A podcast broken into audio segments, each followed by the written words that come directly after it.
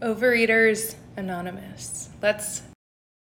First of all, hi, I'm Lauren. I'm a registered dietitian, nutritionist, and an intuitive eating coach. I work with women who have had eating disorders and disordered eating for their entire life to stop focusing on weight and learn how to reconnect with their bodies in order to stop binge eating. We do this by using intuitive eating, body acceptance, weight neutral care. We don't focus on weight, and we stop following rules around food. This comment is from a video about food addiction and why I personally don't use that terminology and believe that food addiction exists. I think it's a really complex issue if you binge eat, and there are a lot of things that need to go into that care. Overeaters Anonymous is an organization that calls itself similar to Alcoholics Anonymous in the treatment of binge eating and food addiction. But let's go back, because first we need to understand why binge eating happens. Of course, there are, like I said, complex psychological reasons that people binge. As many people mentioned in the comments on the other video, there are psychological reasons like trauma that people resort to binging as a coping mechanism. There are also physical and mental restriction reasons that people binge eat. This is my specialty. This is the type of people that I work with. So please be aware, these are my opinions in the way that I work as a registered dietitian. We live in a culture that demonizes food. Diet culture tells us constantly that we should be afraid of or avoiding carbohydrates, certain food groups. We should be eating fewer calories all the time. We should be always trying to lose weight, right? We also live in a super fucking fat phobic culture that tells us that a certain size of body is unhealthy and a certain size of body is healthy. It's not true. The people that I work with binge eat because they have so many restrictions in their mind and in their actual actions, in their eating habits around food. And here's what I mean when I say in their mind and with food. You can be actively, physically restricting your food by avoiding food, by not eating enough throughout the day, by the meals you eat are not enough for your body and the energy needs that your body has. And this particularly becomes a problem for people in larger bodies because they may have higher energy needs, but they have an entire culture yelling at them all the time to eat less. There is also mental restriction. Psychology absolutely plays a role in this, especially when it comes to triggering our body's survival response, which I will talk about. But psychological restriction can look like all of the food rules and thoughts that you have in your brain about what you should or shouldn't be eating, how bad of a person it makes you for eating it, how guilty you feel for eating it, the shame that you feel for eating it for your body. All of these things cause restriction and basically fear that the food will not be available. Now, something about humans, we need food to survive. The food we eat is the energy that keeps our body alive, that keeps all of our organs functioning and all of our organ systems and everything that's going on inside of us to keep us alive. It requires energy through the food we eat. And when you eat it, that's actually the best way to absorb and digest the nutrients and energy from the food you're eating. So if you are restricting, whether it's physical or whether it's mental, your body is afraid that that food isn't coming, which means it's setting off every alarm bell in your body to eat.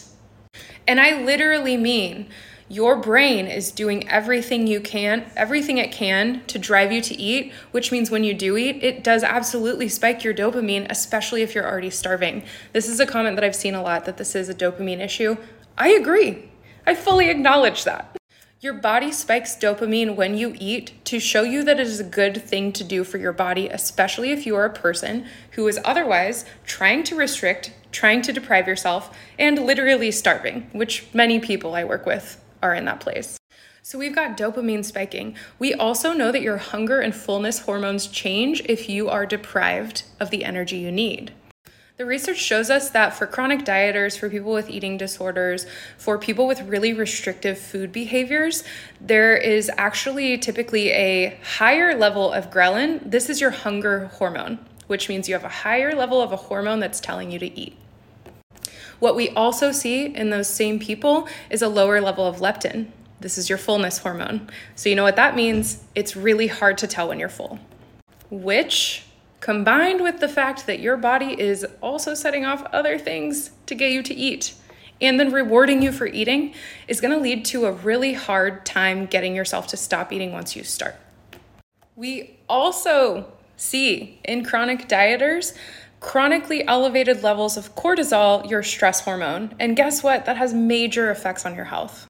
So here's where you are. You're restricting mentally, you're restricting physically because that's what you're supposed to do. You have to eat still. And your cravings are crazy because your body is energy deprived, so it craves energy. This is why you find yourself craving high energy, high calorie, high fat foods, because your body is desperate for energy. Basically, we can call this a big fucking shitstorm for you to end up binge eating. And ultimately, it's because your body is freaking out about how it's going to get the energy to keep you alive.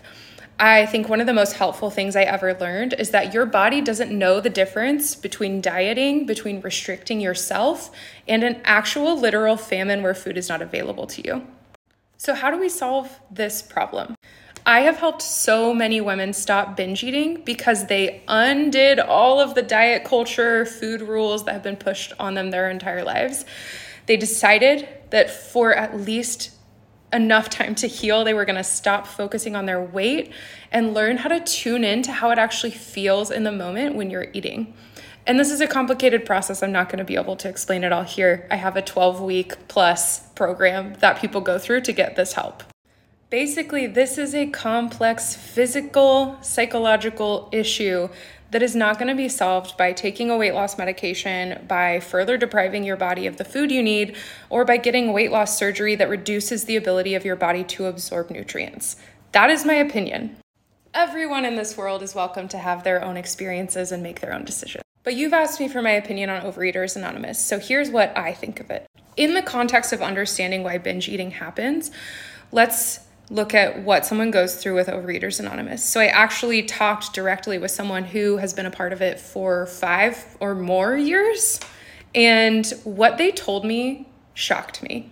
When you join Overeaters Anonymous, they are treating this situation that you're in, basically like full-on survival mode, as an addiction that you need to learn how to control with willpower. The problem is your body does not like turn off all of the physiological and psychological push it is giving you to eat just because you decided, I'm not gonna do it.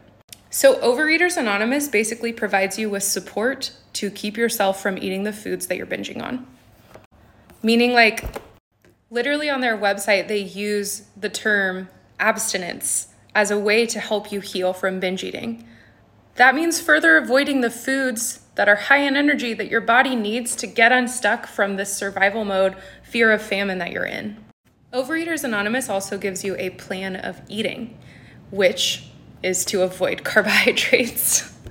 If you didn't know, carbohydrates are your body's number one favorite source of energy because they are easily digestible and can be quickly used for energy. And as a registered dietitian, even in the weight-centric, fat-phobic education that I received, we learn that the human body needs 40 to 60% of our calories to be coming from carbohydrates to function efficiently. So here it is. When you join Overeaters Anonymous, you're going to be given a plan to further avoid the foods that you're already trying to avoid. It's going to guarantee that you stay stuck in their program because we're not getting to the root cause of the binge eating issue by addressing the psychological issues and actually allowing you to psychologically and physically stop restricting yourself. The person that I talked to had been in it for so many years because she was literally still struggling with an insane amount of guilt around eating. She was still being so hard on herself when she did end up binging. And then her sponsor was also being hard on her for binging. This is not a healthy way to deal with binge eating. So those are my thoughts. Ultimately, I don't know you. I don't know your situation. I don't know what you think is best for you. And as a registered dietitian, what's more important to me than anything is that people feel empowered to advocate for themselves and get the health care that they want and deserve. I hope this helps. And if you have any other questions, please let me know.